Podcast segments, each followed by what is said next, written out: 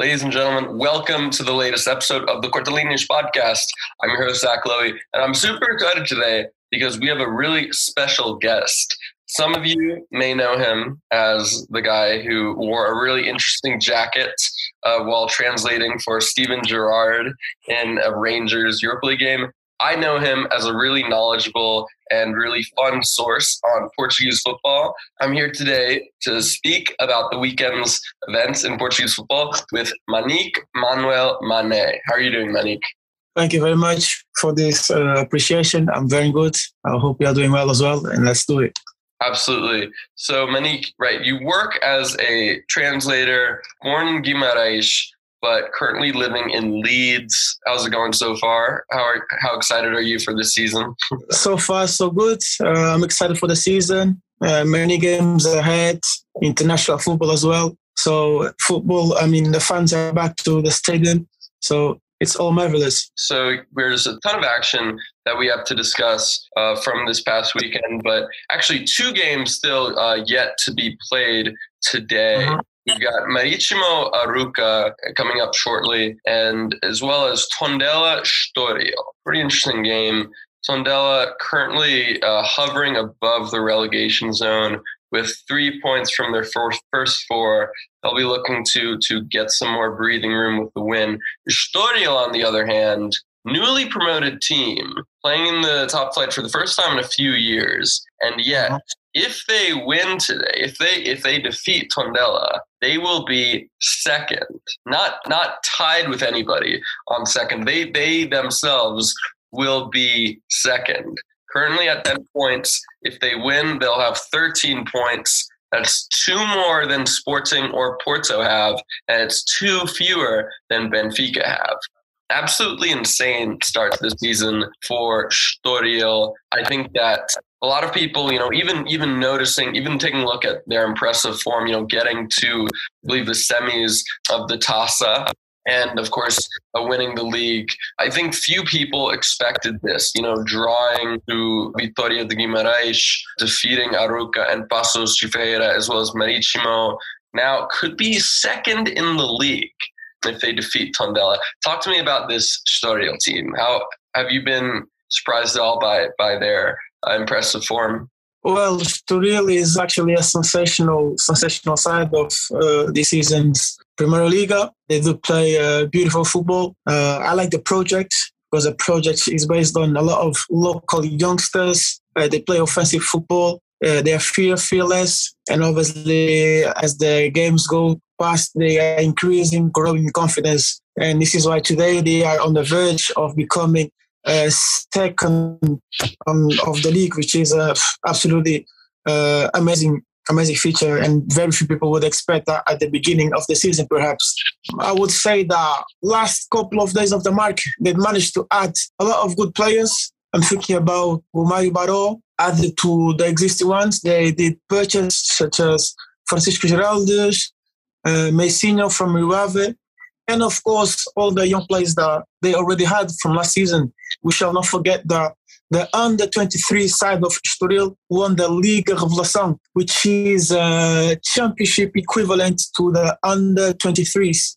So they managed to, to win the league and they, they also did a, a tremendous achievement of the Cup of Under 23. So Estoril is a project that has been ongoing and increasingly improving. And this is why today they have a tremendous side on the Premier League. Low cost. This is a key point that we should highlight. They are low cost because you know uh, financial financial issues in Portugal strikes most of clubs, so it's difficult to build ambitious team with a limited budget. And Estoril is certainly a good example. Yeah, as you mentioned, low cost, bringing in a lot of interesting players such as Ryotaro Meshino, Patrick William from Famalicão and Rafael Ferraresi, as well as quite a few uh, players such as Leonardo Ruiz, Rodrigo Valente, Font, and Racine Coly on free transfers. Player, the one player who I'm, I'm most excited to see at Estoril is uh, Romario Baró, very highly rated youth prospect coming out of Porto. Hasn't really had much in the way of opportunities, but coming into this Estoril team on loan and replacing Miguel Crespo, who's arguably the breakthrough performer of last season's Segunda Talk to me about this this move for Baró. I know you rate him highly. How do you think he compares uh, with Crespo, who of course has recently joined Fenerbahce? Do you think that this is the right move for his development?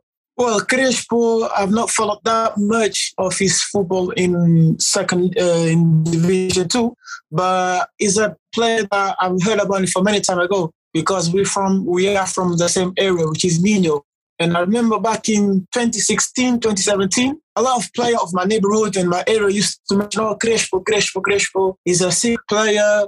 He's going to move to a big club. And on the same season, he went to Braga B. Obviously, Braga is a difficult team to break through the first team. So he was clever and he moved to Estoril, which was uh, the platform that enabled him to get growing confidence, play valuable football in Division Two, and today he's in Turkey in uh, Turkish Giants Fenerbahce. I think uh, it's a perfect move for him because he's going to play a different kind of football for each crowd of fans. Financial wise, it's quite a decent move as well. We should highlight that. And who knows that in the near future he can be eyeing a cap for the national team because football uh, things they they are quick. So we, we can also count on him because now he's going to play European football. It's in a different different dimension when he goes to Fenerbahce. So different spotlights than compared to Estoril. Romario Baró, as you stated, is a highly gifted player. Uh, he has a great reputation. He made his own reputation whilst he was a youth team. Sadly, the first season he had an injury whilst he was playing regular football. And since then, he did not manage to quite get through uh, a place on Porto lineup. So I believe uh, this is the, perfect team for him because uh, the football style suits his capacities. And I believe he's going to be able to meet uh, the expectations and actually replace uh, Miguel Crespo, or who knows, even overcome his past, his, his presence. Estoril, of course, you know, finishing first in the Segunda last season. Uh, second place, we saw Vizela finishing just behind with 66 points. Arouca as well, finishing third, 65 points, and then defeating Rio uh, in the promotion playoff. Definitely a big shock, both sides. Let's talk about Arouca for a second. I know you were, you know, mentioning Baró coming from the same neighborhood as you. I believe that their manager, Armando Evangelista, is from the same area as well. They're going to the Funchal, the Estadio de Madeira, uh, where they're going to face off against Marítimo. So just talk me a little bit about Arouca coming into the first division as well. What what are your thoughts on them this season? How do you think they'll fare? Arouca is a tremendous surprise as well to be in this division because uh, two seasons ago, as you know, they will play in third tier. And just like Vizela, they managed to uh, get promoted twice in a matter of as many years, which is a legendary, legendary achievement. The secret of Arouca is the stability. They have a project which is based on players who are also, I would say, low cost, low cost players. The manager is a very hardworking person, and this is why he's achieving this efficiency because he was sacked previous times during his career, but never stopped to believe in his abilities. And thanks to his coach coaching skills, he's managed to put Arouca on the map again. Arouca has some extremely experienced players, such as, for example, Leandro Silva, who came through the ranks of Porto Academy. Uh, they have some interesting experienced players, such as a goalkeeper as well. And uh, for example, the first match, the first match I watched is in Stadio da Luz they despite the results. They did well because they played with the man down for quite a lot of time. They were very unlucky not to win versus Famalicão and uh, I believe uh, they can remain in the first division. It will be tough because there are sides who have uh, different players on another level, but uh, trusting the manager and from what I know from him, he's capable of putting in the work and put uh, Roca in a place they wished, which is to remain in the Premier League. As you mentioned, going to be a very interesting uh, relegation fight. Just looking back to last season, I mean, we saw a team such as, you know, a team such as Famalicão, which fought relegation for most of the season and yet mm-hmm. still mm-hmm. finished just a few points away from securing European football. Uh, Famalicão drawing two to two on Sunday against Moreirense. So you know, going paying a visit to to the Park jo- Joaquim de Almeida Freitas in Moreira de Conegos and facing off against Moreirense Moreirense taking the lead early on when Richelli conceded a foul, Rafael Martin scoring from the spot in the 11th minute. Famalicão, though, take equalizing soon after and eventually taking the lead via a brace from Simon Banza.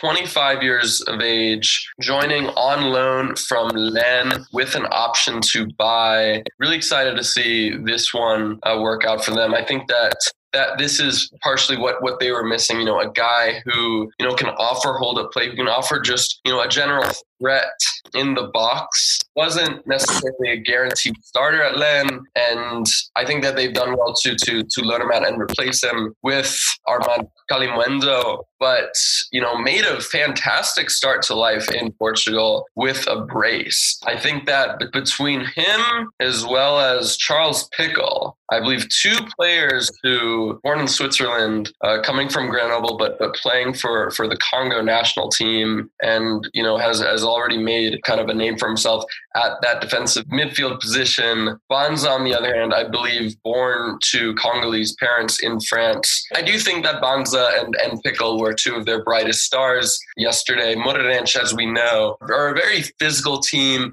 willing to to concede possession and just hit on the counter. They only had 41% possession and uh, 66% pass accuracy, 253 passes to 350 but getting the draw at home thanks to a goal, a, late equalizer from Andre Luis and and scoring from a corner kick. General, I think that's that's sort of what you expect. You know, hitting on the counter and getting two. I don't want to say sloppy goals, but but two two set piece goals. You know, you don't necessarily need to play pretty to win. Famalicão, though, I, I will say that promising signs for sure, but I think that we'll see a bit what we saw last season. You know, of course, you don't you don't have as much comings and goings as we saw last season. You know, with the likes of Tony Martinez, Pedro Gonçalves, uh, Ros Rasic, so on so on. You know, leaving, but you are still you know finding out how to replace the likes of Manuel Ugarte um, and Ruben Vinagre, and above all, I think just just trying to find a way to click on all cylinders in attack.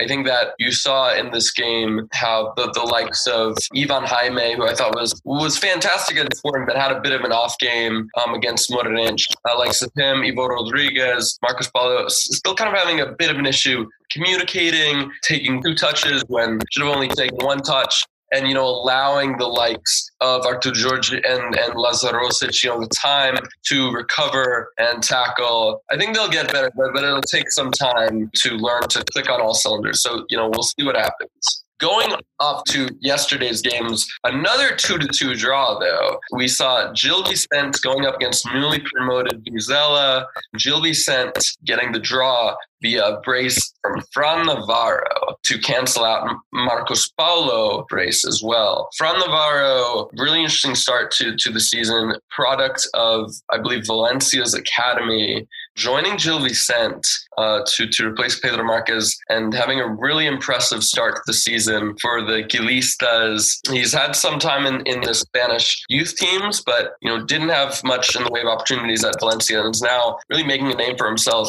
at Gil Vicente. We've seen quite a few Spanish strikers really make a name for themselves in, in mid-table Portuguese sides. Mario Gonzalez at Tondela, now at Braga. Tony Martinez at Famalicão, now at Porto. Abel Ruiz at, at Braga, now now getting you know rewarded with a call up to the Spanish national team. Fran may not be at that same level yet, but I do think it bodes well for Portugal, and I, I'm I'm excited to see how he does.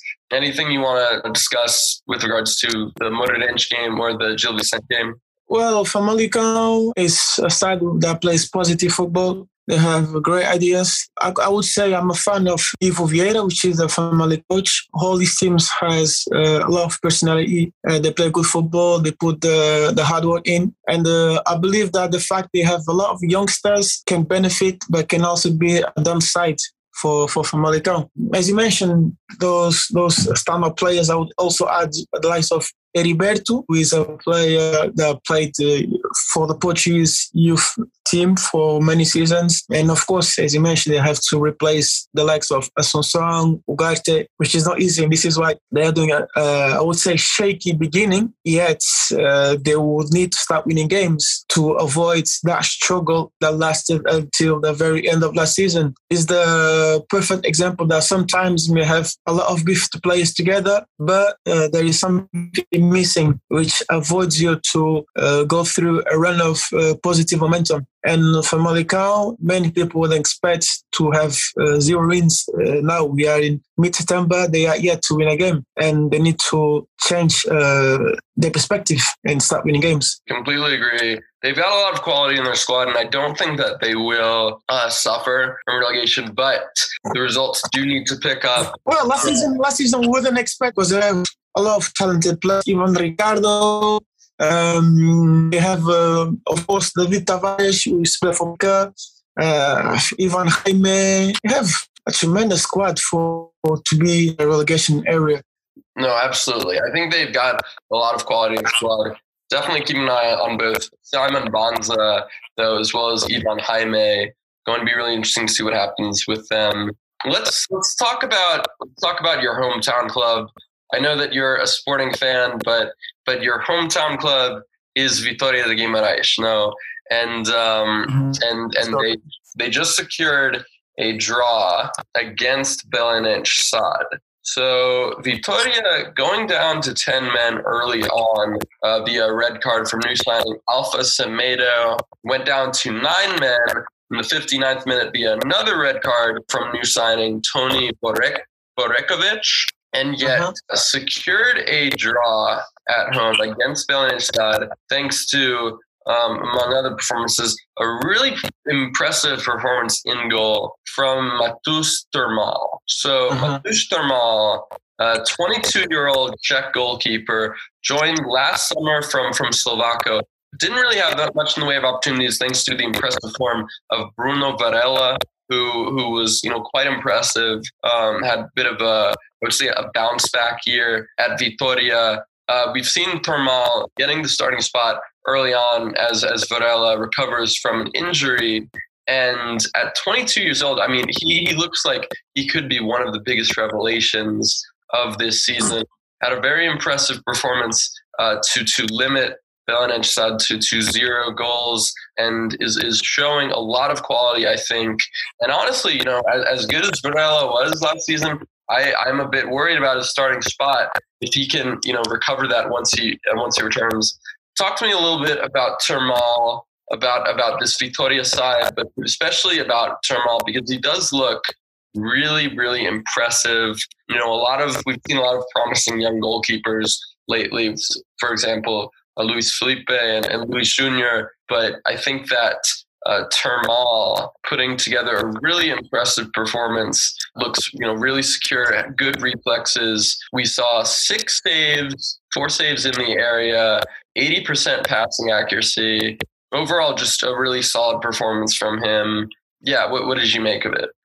Well, for me, it's not a surprise uh, this positive run from of Trmal. Uh, firstly, well, as soon as he arrived, he was regarded as probably the number one keeper of Vitoria. If I'm not wrong, he came through the ranks of Chelsea Academy, so he was highly reputed in Guimarães. The surprise for most of Guimarães fans, not for me because I follow Varela and I always believe in his capacities, uh, was his absolutely stunning beginning of the season, which even ended being called up for the national team as a, as a reward for his uh, tremendous start of the season. And this season, of course, a new manager, new ideas, new new new profile. Uh, all players starts from scratch. Varela had this unfortunate uh, injury, and sometimes when someone is unfortunate, it may be those another person may be look, and this is the case for Trmal because he played and he showed that he deserves to be uh, the main goalkeeper for now. And so far, nothing to say. He has been outstanding. Yesterday was just uh, another one, another great performance.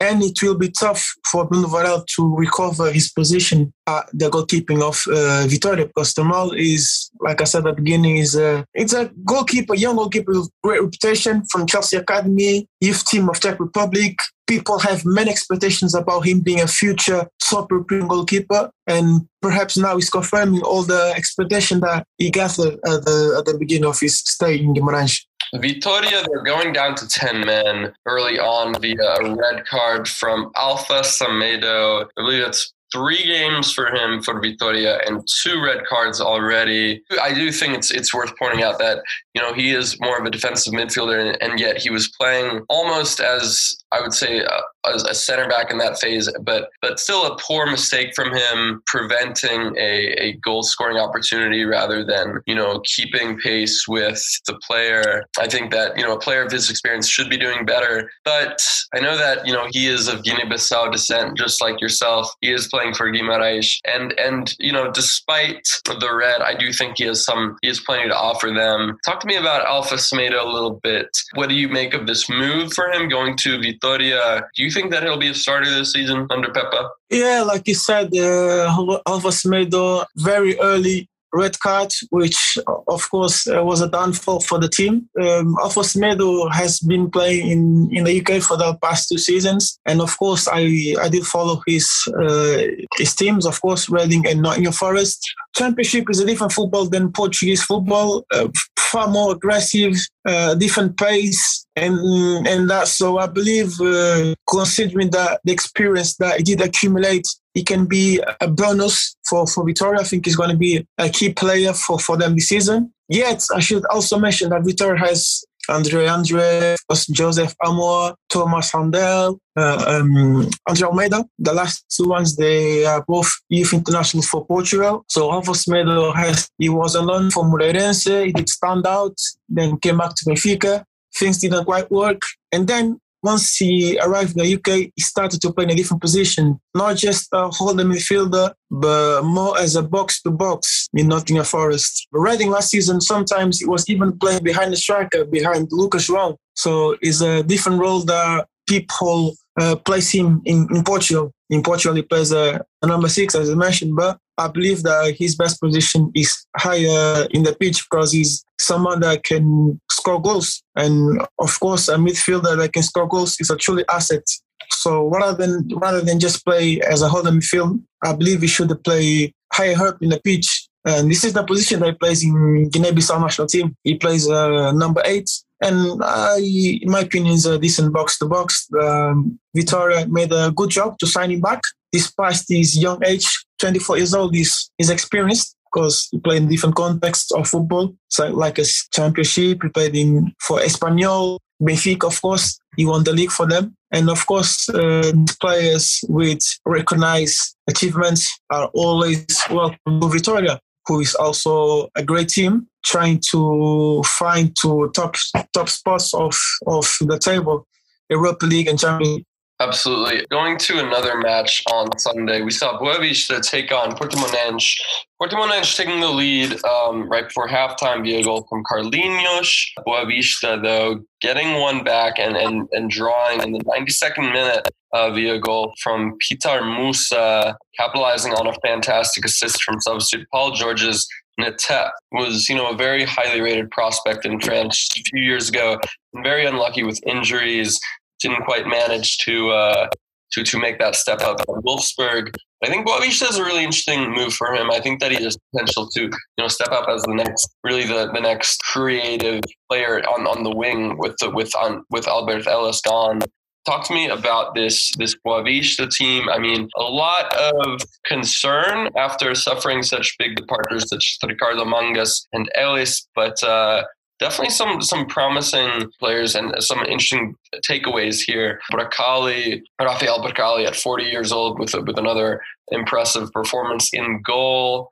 Uh, Jackson Porozo in the middle defense, uh, another impressive player. Porozo actually uh, was looked set to join join Bordeaux and follow Mangas and Elis, but but uh, the move broke through on deadline day. Um, and yeah, other players such as such as Musa, such as Nathan, a lot of players who I think will be uh, definitely worth keeping an eye on. Uh, any players uh, that have caught your eye at Boavista? How do you think? How do you think they are going to do um, under João Pedro Sousa this this season?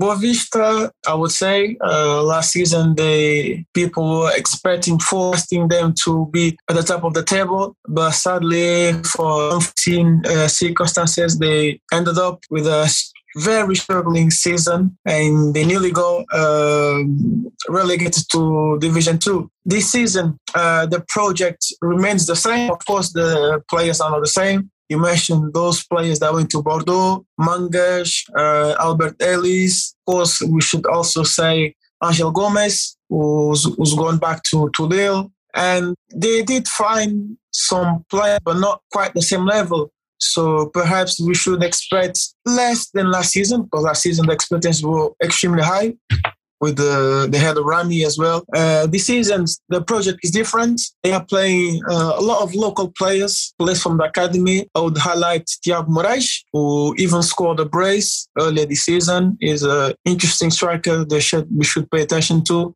Um, Gustavo Sauer is a player that I like because he's a box to box. He scores goals. He's a hardworking guy. Decent. Uh, Thiago Ilori, he has an impressive CV. As, as we know, Sporting, Liverpool, uh, Reading, Bordeaux. So he's a player that we expect to add more experience. Chidozie went to Turkey, but they also got powerful centre back, which is Marcelo Diallo. He's not known in Portugal. However, I can tell you that he's definitely going to be an asset for the team. He's quite tall, he's uh, powerful, uh, his quality on the ball, despite his uh, great, great um, high, is a player that will definitely be a, a boss in a Boavista defense. Bracali is synonym of experience and I believe that people should uh, trust the process. João Pedro Sousa has, shown qualities in Famalicão. He's a great manager, and uh, of course, with time, he's going to deliver the goals for Boavista this season, which is, of course, remain in the Premiership. I believe they should not aim more than that because the squad is not wonderful, but they have their weaknesses as well. And if they remain humble this season, they can achieve positive goals, I believe. Very similar situation to João Pedro Sousa last season with Famalicão, uh, losing quite a few big names such as you know such as Elias Mangas, Adil Rami. But if if if he if he can get those pieces to click, I think there's definitely some potential for something special there. Portimonense, on the other hand, you know, losing another really key player in Beto, joining Udinese on final day of the transfer window definitely a big loss for them. But Portimonense getting getting the lead early on via a goal from Carlinhos, who converted um, after a really impressive cross and an assist from Fali Candé. 23 year old left back, uh, born in Guinea Bissau, really bounced around quite a few academies in Portugal before joining Portimonense in 2018. He caught, the, he caught my eye early on this season with a really good free kick goal against Tondela. And yeah, it was really stealing the show against Boavista. Three out of four aerial duels, one assist, three key passes, two out of two crosses completed, three out of four successful dribbles. I mean, the stats don't tell the full story, but I think that he's really showing to be one of the the most promising left backs in Portugal. How, how, do you how do you rate Candé? I know he plays for your national team. What what do you make of his his future? What he needs to work on?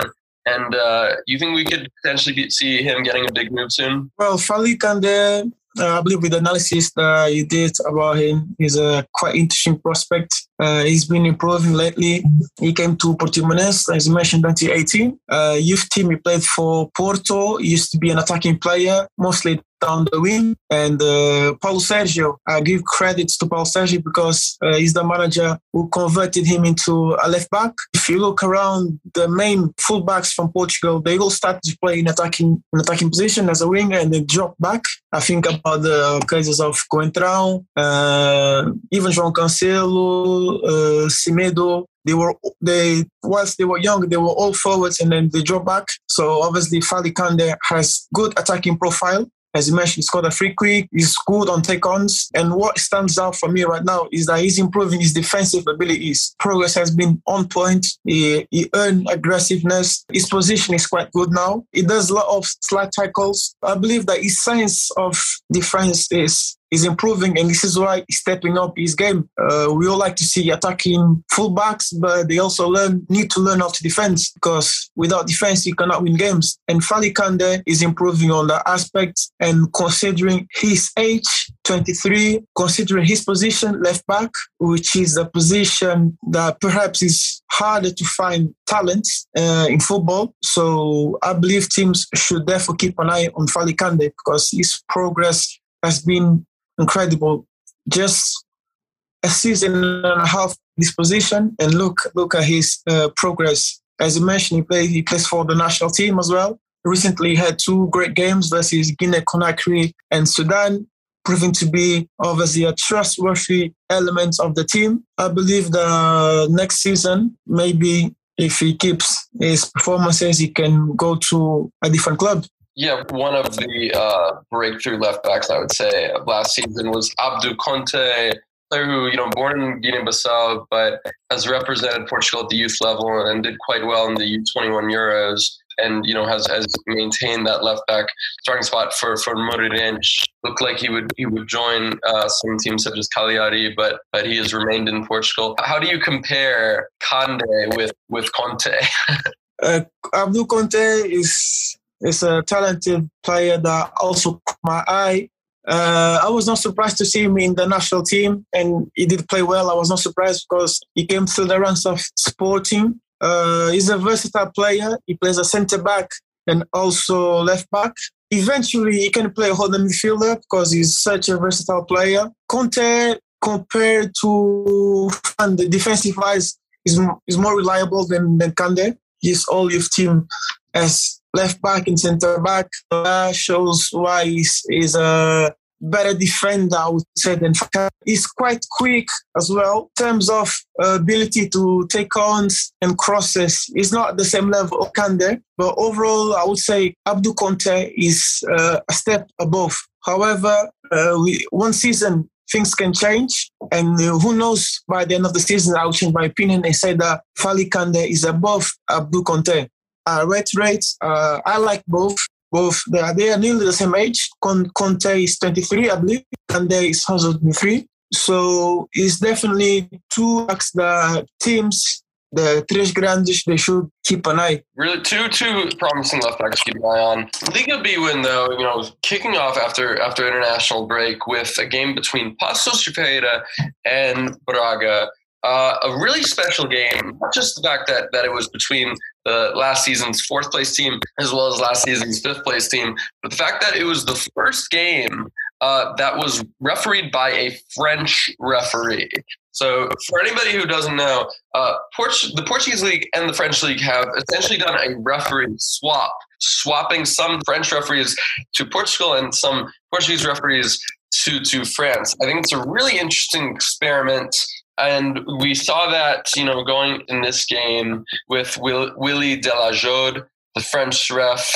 In general, I think that I feel like a lot of Portuguese players, a lot of players in Liga Bwin will will feel less inclined to to hassle a ref when he's like from a foreign country and you know speaks foreign language, which probably says something about about them. But but in general, I think is a positive movement for for this uh, experiment you i know you speak french and portuguese. I, am I'm, I'm curious to hear your thoughts but just talking a little bit about this about this braga and paços match though. I mean two teams who in general have done a very good job of keeping hold of their key players after after their impressive season last season.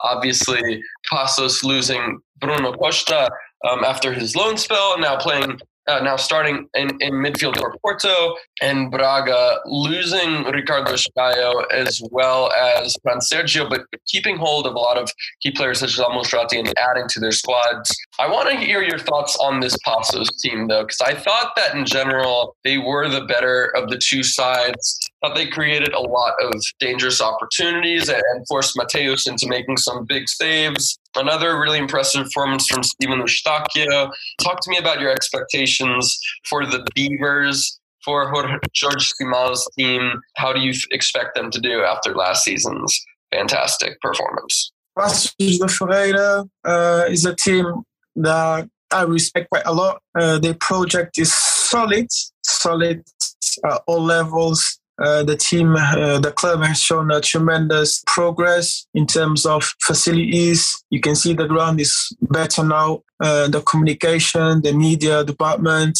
uh, Freire is a project that should leave uh, Portuguese fans proud. Uh, the way that they have raising small steps, but surely steps. Nowadays, the secret is stability. As you mentioned, they kept most of players. Pepa left to Vitoria Sport Club, yet uh, they brought in a manager that knows the club, knows the values of the club, which is Jorge Simão, who had a decent spell previously. That's why he did come to, to the club.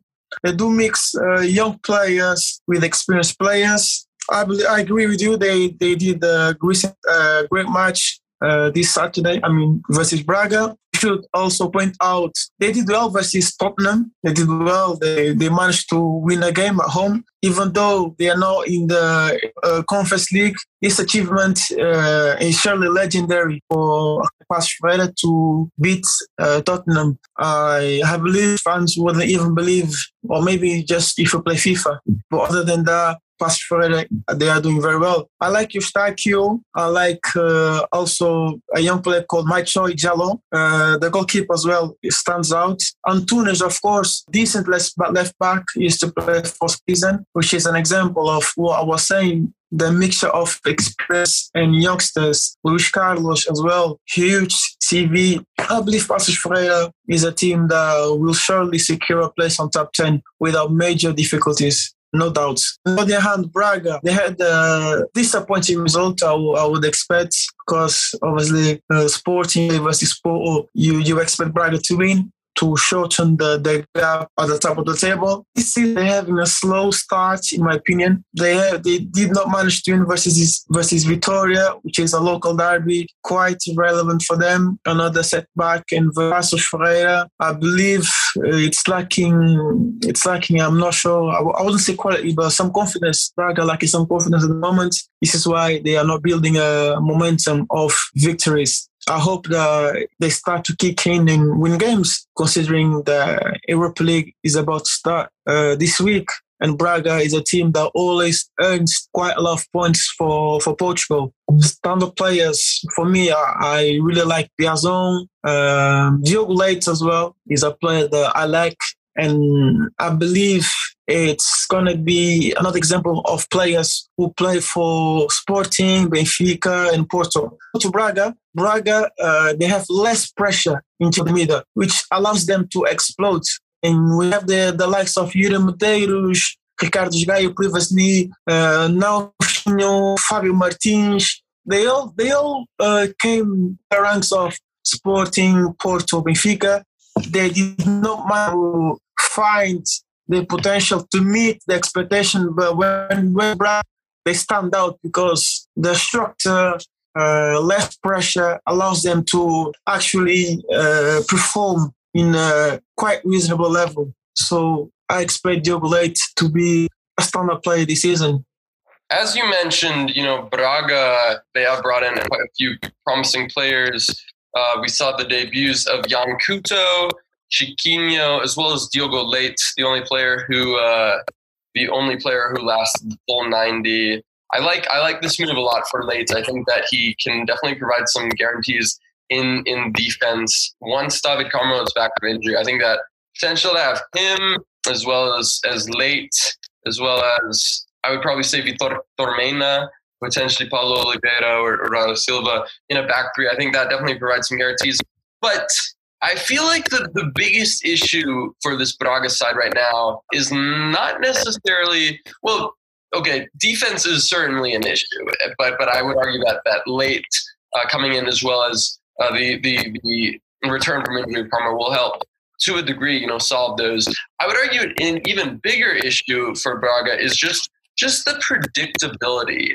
It, I think that you know, looking at them last season, you know, they were definitely one of the most aesthetically pleasing teams to watch. But overall, I mean, you know, Braga drawing to Vitória de Guimarães right before this, drawing to Paços de Ferreira, losing to Sporting. We, I think that that's that's one of the biggest things is that you know they have brought in the likes of Chiquinho, Mario Gonzalez, Fabio, Marti, Fabio Martins coming back from his loan, but still struggling to kind of click on all cylinders. I would argue that you know the exit of Ricardo Esgaio definitely plays a part in that as well. As we as they approach Thursday's game against Red Star Belgrade, who you know, obviously are no pushovers, I think that maybe some of the alarm ball, alarm bells are starting to ring for Carlos Carvalhal in terms of really just this these lack of collective ideas in attack.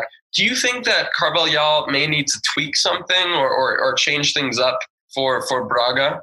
They must remain the, the profile of their ups and downs, not because uh, recently things are not going well. They should refurbish, let's say, and change the whole model. No, stability is is the key for success, and this is why they managed to uh, win the cup because they were loyal to their profile of playing beautiful attacking uh, football. Of course, this season maybe they lost uh, key players such as Esgaio and Fransérgio. Not no one, but two key players, and uh, perhaps the replacements are not at the same standard.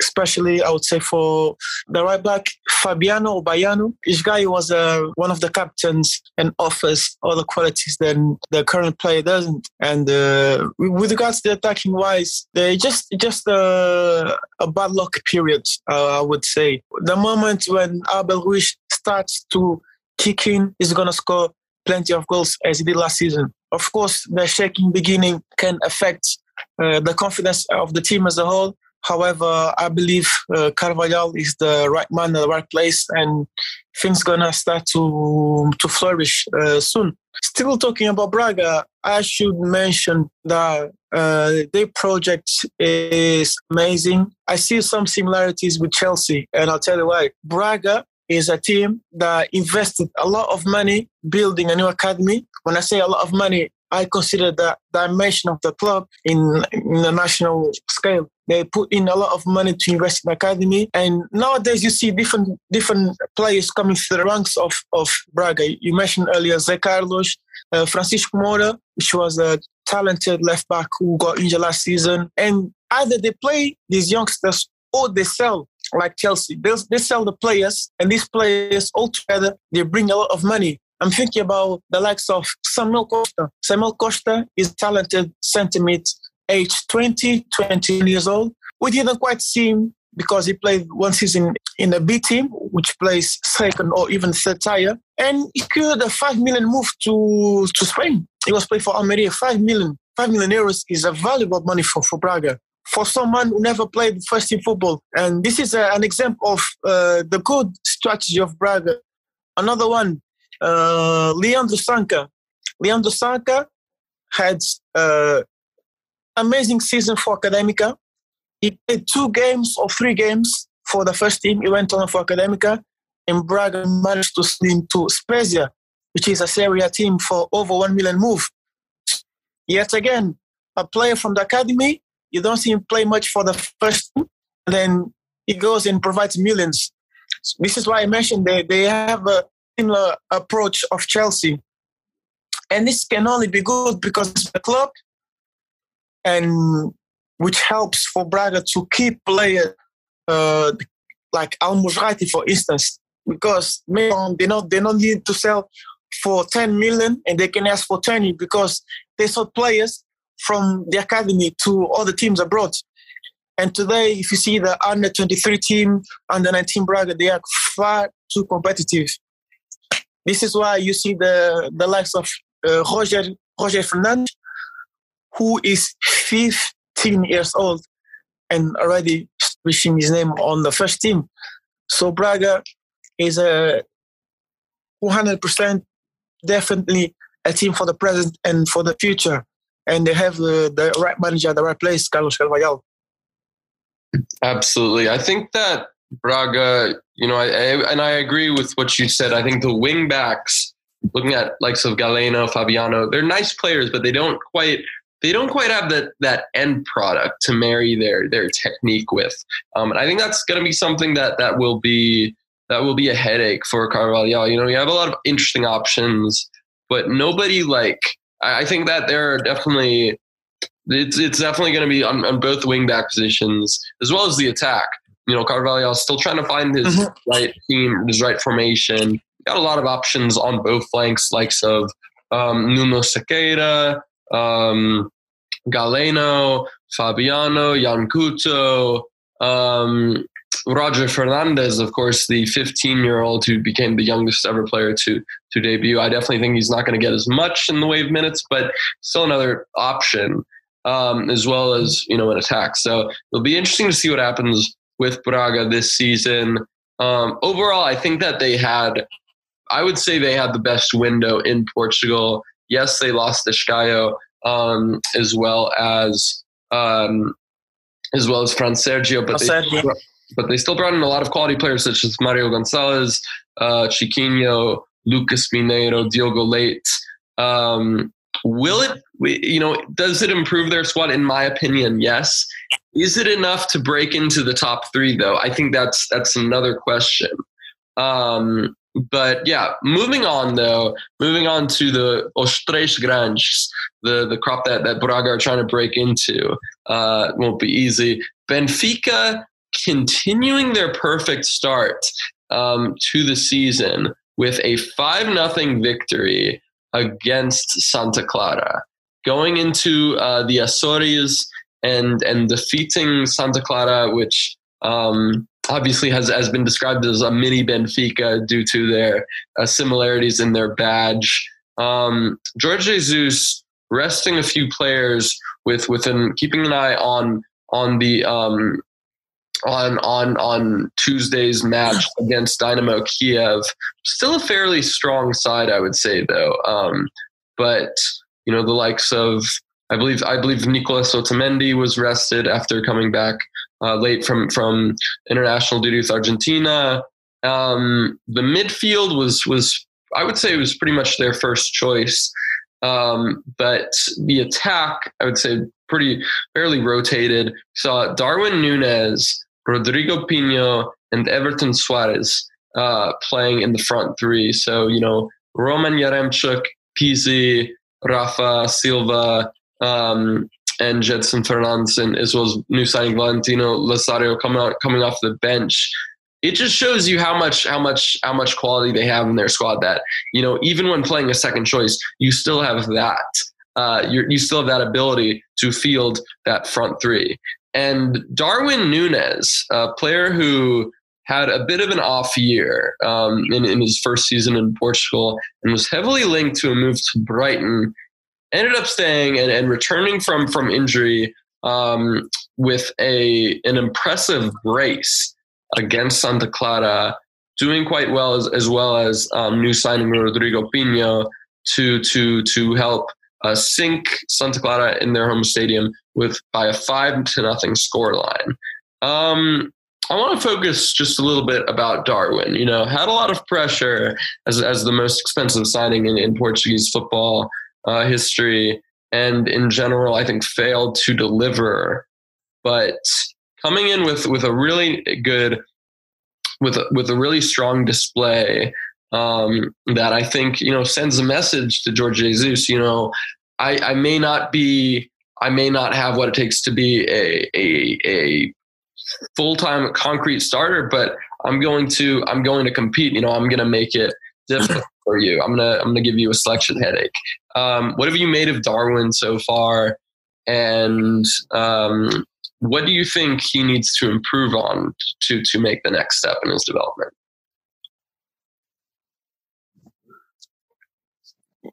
Yeah, um, Benfica they managed to to win the game.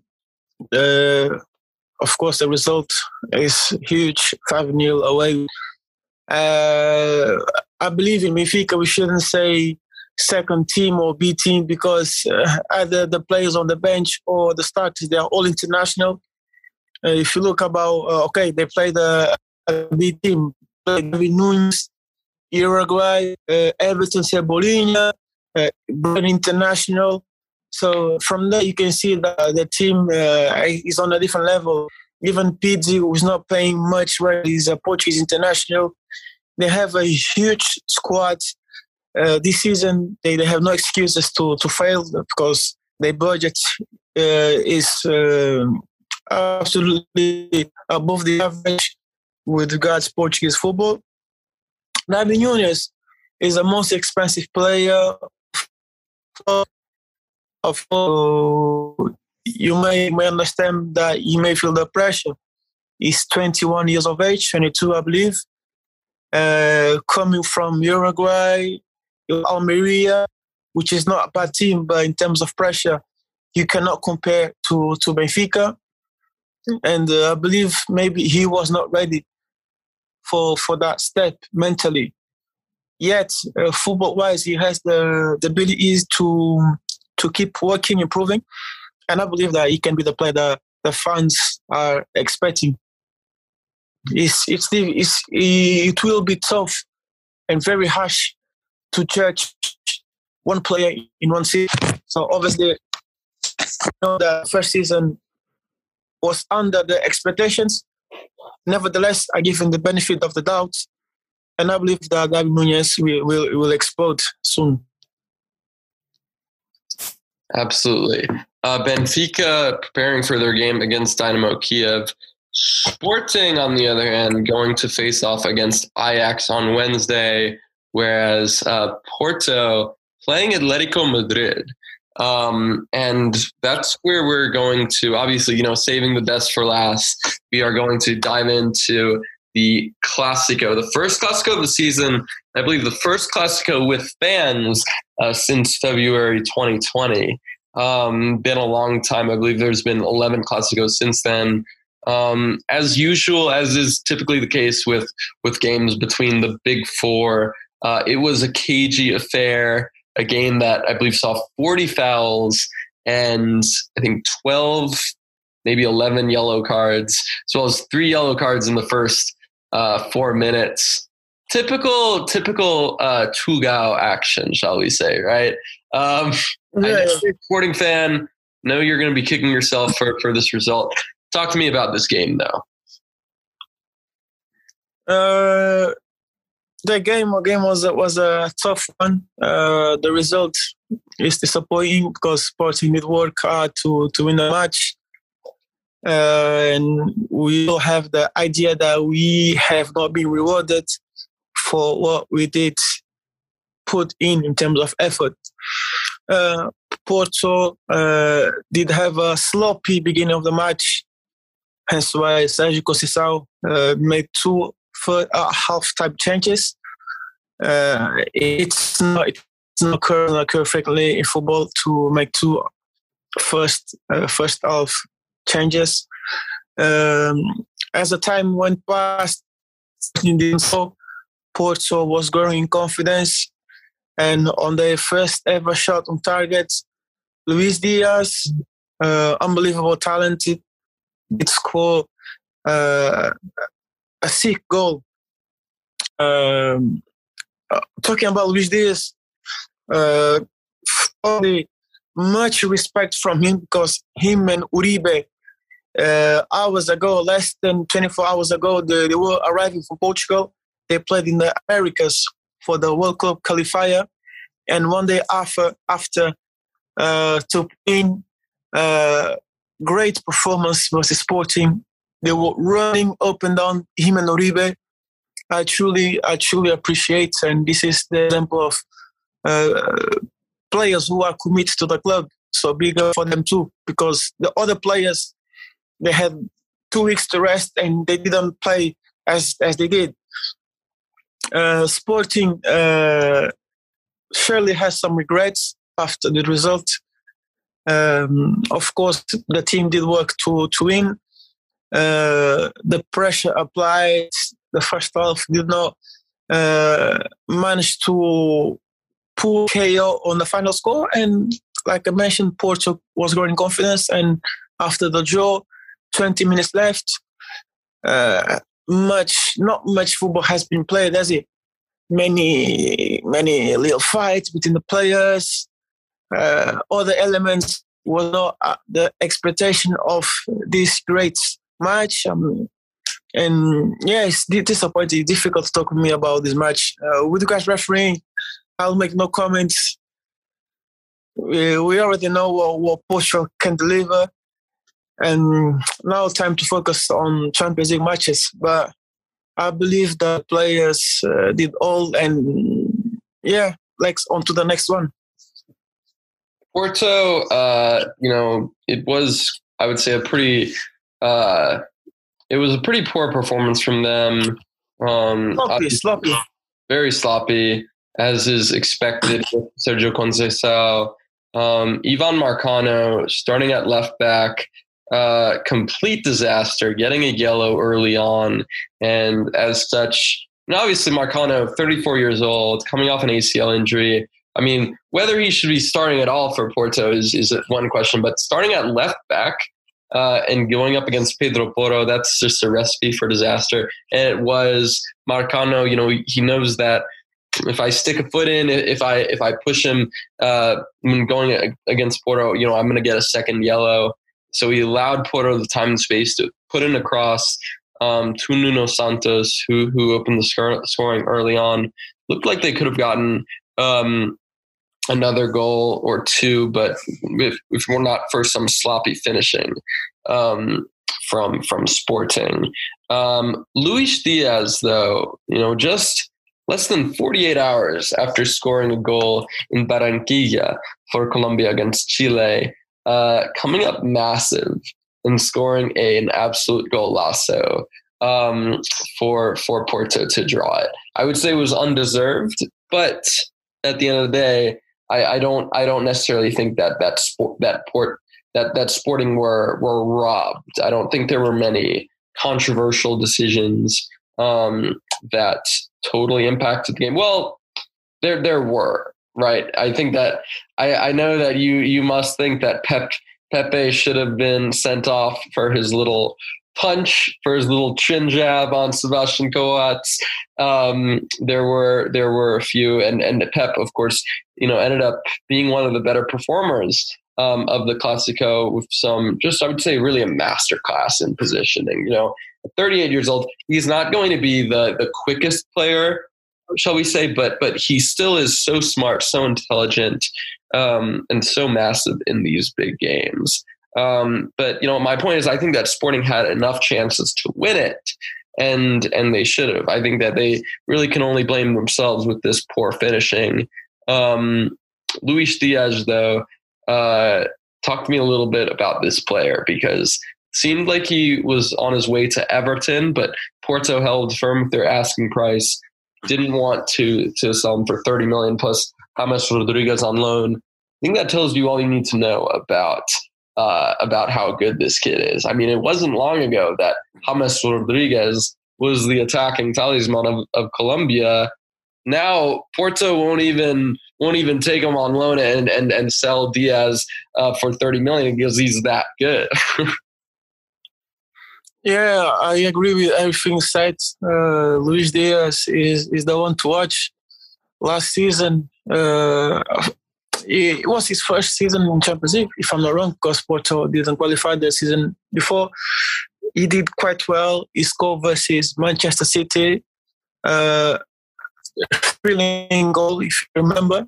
Uh, so I'm surprised that now he's actually full his potential. Physical profile uh, matches what I like in a certain player. Um, of course, he, he, came from from Colombia, and he, he, deserves his time to adapt to European culture of football. Uh, also, the lifestyle as a whole, the life in Europe, and once you are set in, once you are fully adapt, it's when you start to flourish your abilities.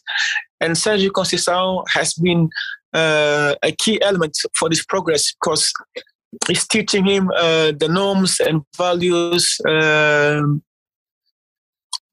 Sergio Conceição also help him because when he's not good enough, when uh, when he's not putting effort in, he goes to the bench, and Conceição has no problems in bringing other players to send him a message that he needs to work hard. And today, uh, Luis Diaz is a different player, uh, is more consistent. And, uh, I think it was good to him to, to stay because rather than go to Everton or AS Roma, if he stays one season or two, he can go to a bigger club. Who knows, Bayern Munich, um, Chelsea, because I certainly think this is the suitable club for him. I'm not saying that he wouldn't achieve this level if he goes to Rome or Everton. Yet, Rome and Everton, perhaps they are not bigger clubs than FC Porto. So, rather stay one or two seasons, and then after you play, after accumulate some Champions League football, Champions League experience, you go to a higher club, and then smash it. I almost think that there are some. I, I think that you know. Remember, just just uh, just seven or eight years ago, Luis Suarez, you know, holding out for a move to Arsenal. Steven Gerrard said, "You know what? Stay here, Liverpool, and, and in a year you'll be playing for Barcelona or or, or Real Madrid." I almost think that that could be what happens with with Luis Diaz because he's had an absolute phenomenal season. Who knows? Yeah. I mean, so are Porto are no stranger to to to you know selling their players to to bigger clubs. I could definitely see him getting a move of that caliber, maybe Bayern even. Um, but talking a little bit about the sporting side of things, um, Ruben Amorim making a few changes after halftime. Pablo Sarabia coming on for Jovane Cabral for his uh, sporting debut um, after joining on loan from Paris Saint Germain as part of the Nuno Mendes deal. Ricardo Esgaio, um, as well as Matheus Reis, coming in for Ruben Vinagre and Zouhair Feddal in the 70th minute, just a few seconds after Diaz scored um, the equalizer. I don't know if you have any thoughts on Esgaio or, or Matheus Reis that you'd like to talk about, but um, and and as well as Bruno Tabata coming on for for Pedro Porro in the in the 82nd minute. Um, one player, though, who I was a bit surprised did not come on was Daniel Bragança. Bragança, very talented midfielder, been talking a lot about on the show, um, but has, you know, it, it seemed like the departure of João Mario would potentially open up some room for him. And while he has been coming off the bench, that that uh, the spot has most certainly been occupied by Matheus Nunes. Hard to argue with with that, given Matheus's performances. But um, I just felt like you know Daniel Bragança could have played a, an important role in in breaking down Porto and I don't know helping them uh, get get their get a foothold on the game, get introducing just a, a different kind of player.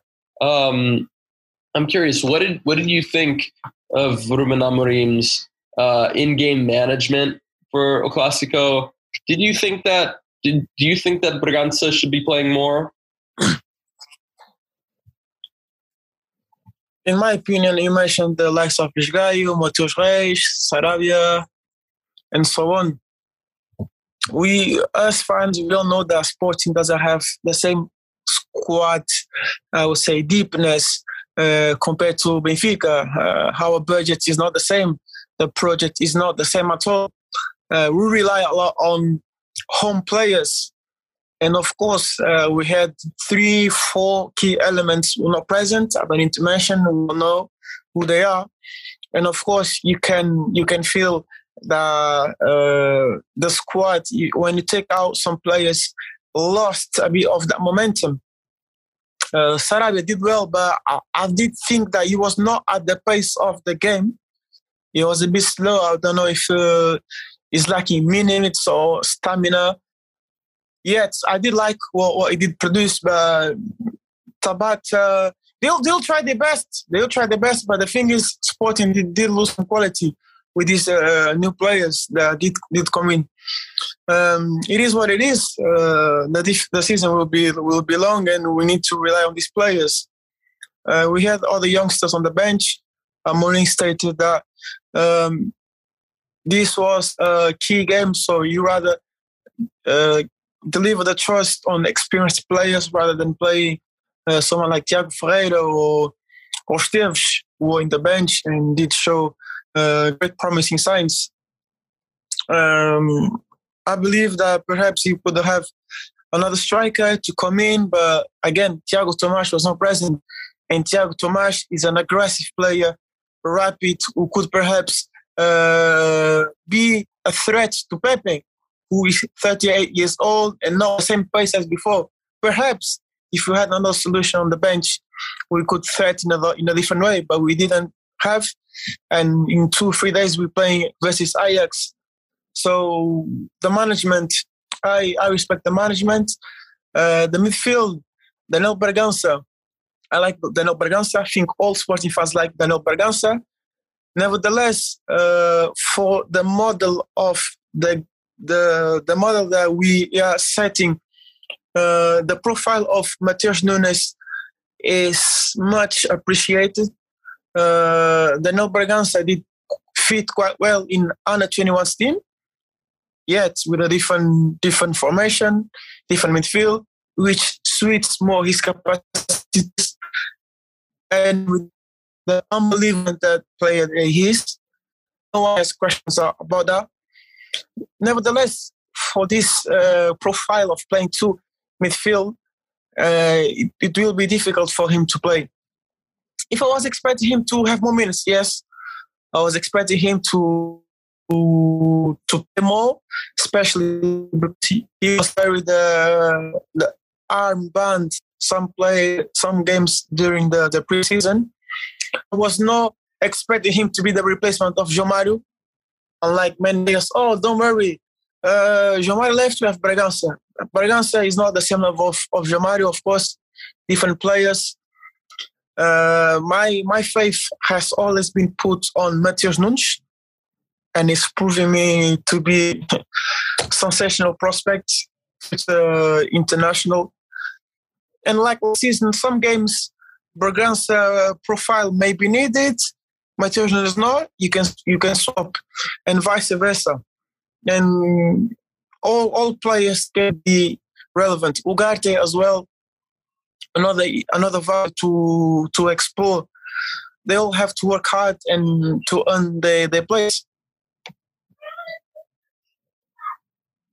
Absolutely. As you mentioned, I think that Tiago Tomás was a big miss. Um, still a lot of positives to come from this game from Sporting Spirit point of view.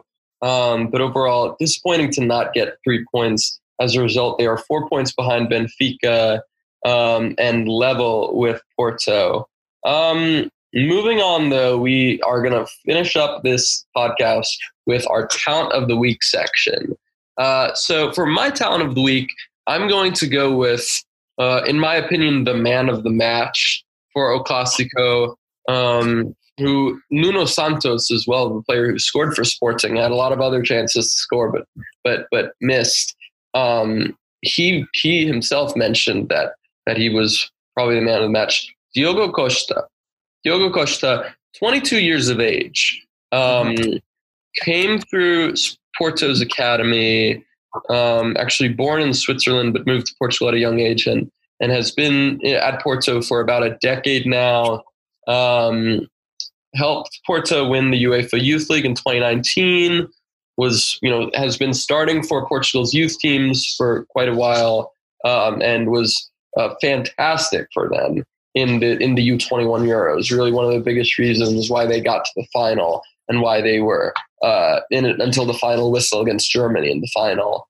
Um, Diogo Costa has struggled for game time at the first team level under Sergio Conceição, but with Agustin Marchesín, the the regular starter, uh, recovering from a uh, internal meniscus injury.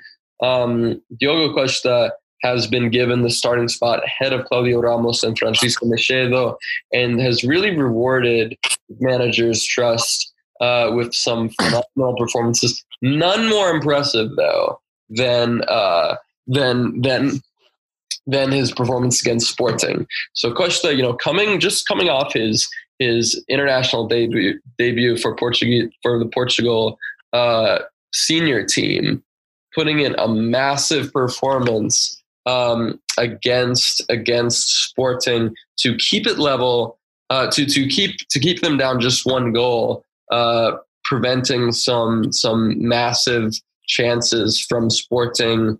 Remember, there was one where I think uh, uh, Mbemba. There was a miscommunication between Mbemba and I believe uh, Mateus Uribe. I'm not sure, and it could have been an easily mm-hmm. goal for Nuno Santos, but but Diogo Costa came in huge.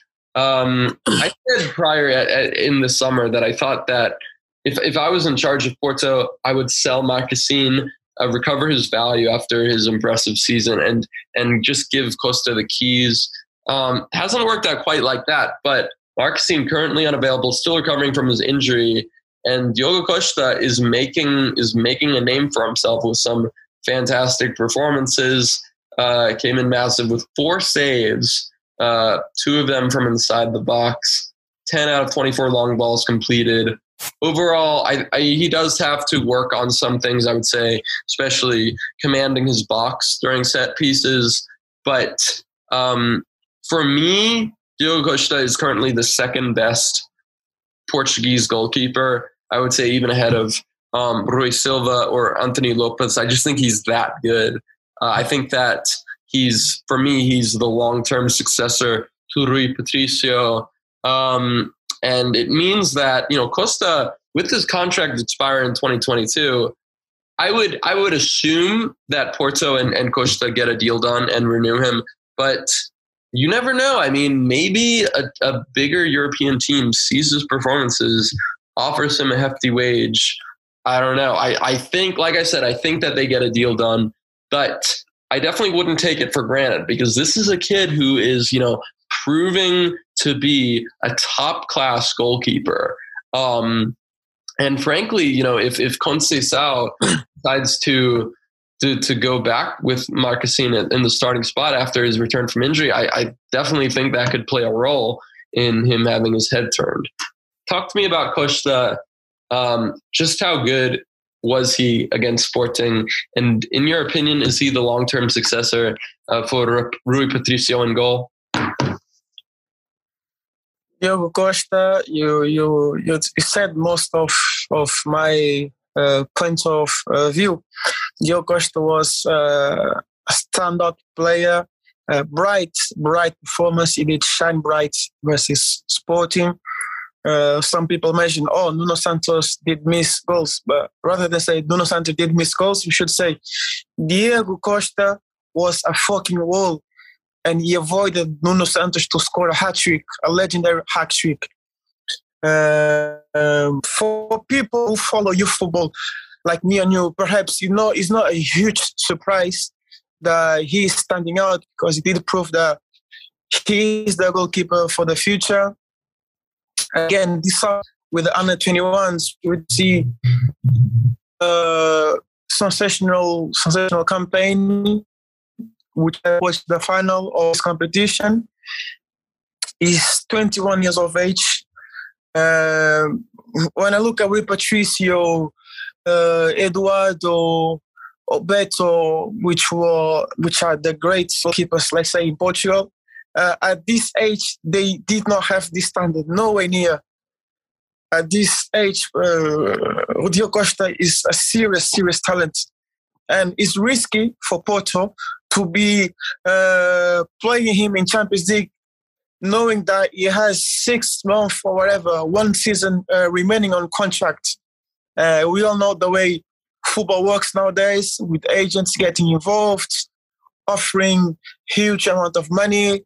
Uh, when I see a club like Chelsea playing 80, 80 grand, 80 million, 80 million pounds for Kepa, uh, who is 26, and I see the value of uh, Diego Costa, I believe that some questions have to be raised about uh, whether Porto will manage to keep him or not. It's a similar situation that we mentioned about Bruno Varela and um, Bruno Varela last season was outstanding. Marchesín outstanding during two these two seasons. who who can who will forget his uh, memorable display with Juventus, the Champions League? Nobody. Everyone has in mind uh, his tremendous profile. Of course, uh, Diego Costa wants to play because he's young. He knows he has to improve. Marchesin doesn't want to be a sub. He's an international. He recently won the Copa America. He's 33, 34 years of age. Okay, he's in a stage of the career that he wants to enjoy football because he's not going to be playing, let's say, 10 years. I think so, we know, but you, you, you get my point. So it's it's a tough one for Sergio Conceição. Marchesin is expected to come back soon. What is going to be his choice? Is he going to put Marchesin on the bench? Is he going to carry on with Diogo Costa? Well, it's it's a tough one, but I, I presume managers prefer to have as many options available rather than not having options to to play. So Porto has um, uh, outstanding asset here in the goal. Uh, like you said, it was uh, the key of this victory uh, on Saturday. And for the national team, yeah, when you look at the future, uh, Silva is not old, he's young. Dio Costa, José Sá. Uh, I think we should keep an eye on Maximiano. Maximiano is Granada. It has a, a room for improvement. Now he's going to get minutes.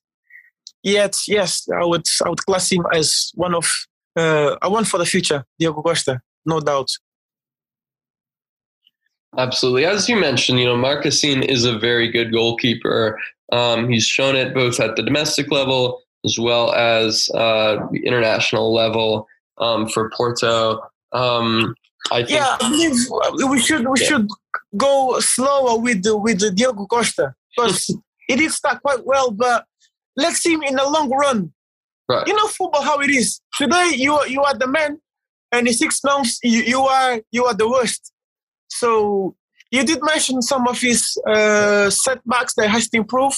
This is why I, I want to wait a couple of months until I say, oh, after Patricio is the best goalkeeper. Okay, he's the one for the future for now. But I want to see him proving himself a higher level in order to build my own opinion because I want to see him playing versus Atletico, AC Milan, with that pressure, the crowds, and then to fully, fully assess um, Diego Costa. Absolutely. I mean, Costa, though, I think, you know, very highly rated prospect. But I, I definitely don't think it's going to be necessarily a pushover for Marchesin. You know, Marchesin has remained in the club. He's, he's not going to be, he's going to come back, and I think he's, he's going to do quite well. It'll be a tough, it'll be a tough selection headache for them.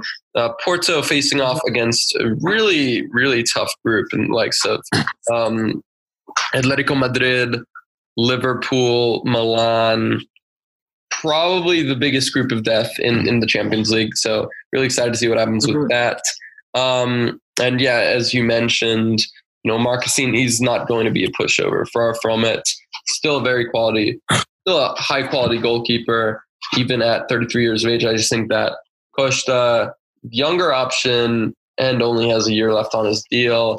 Um, I don't know. We've seen so many good players leave Porto on free transfers. Yacine Brahimi, Hector Herrera. Um, I'm trying to think who else. I I just think that you know there's potential for for both Tecatito Corona as well as Diogo Costa to to become the next to leave Porto on a free transfer. Uh, but without any further ado, who is your talent of the week? Talent of the week. Uh, normally, uh, when I watch football, I don't go the task that all the media have the spotlights on. So I'll mention um, a kid aged 20 years old playing for Fafe. His name is Joao Castro. He's a highly talented player. He's an attacking midfield. Uh, that's his second season playing uh, for Fafe, which is a team playing Liga 3. Uh, should be the one for the present and for the future. This he, he played for the Portuguese Cup, that's the Portugal.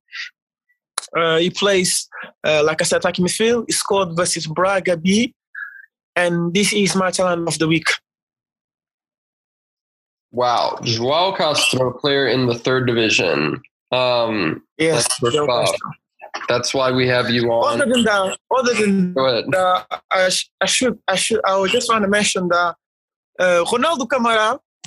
It's second.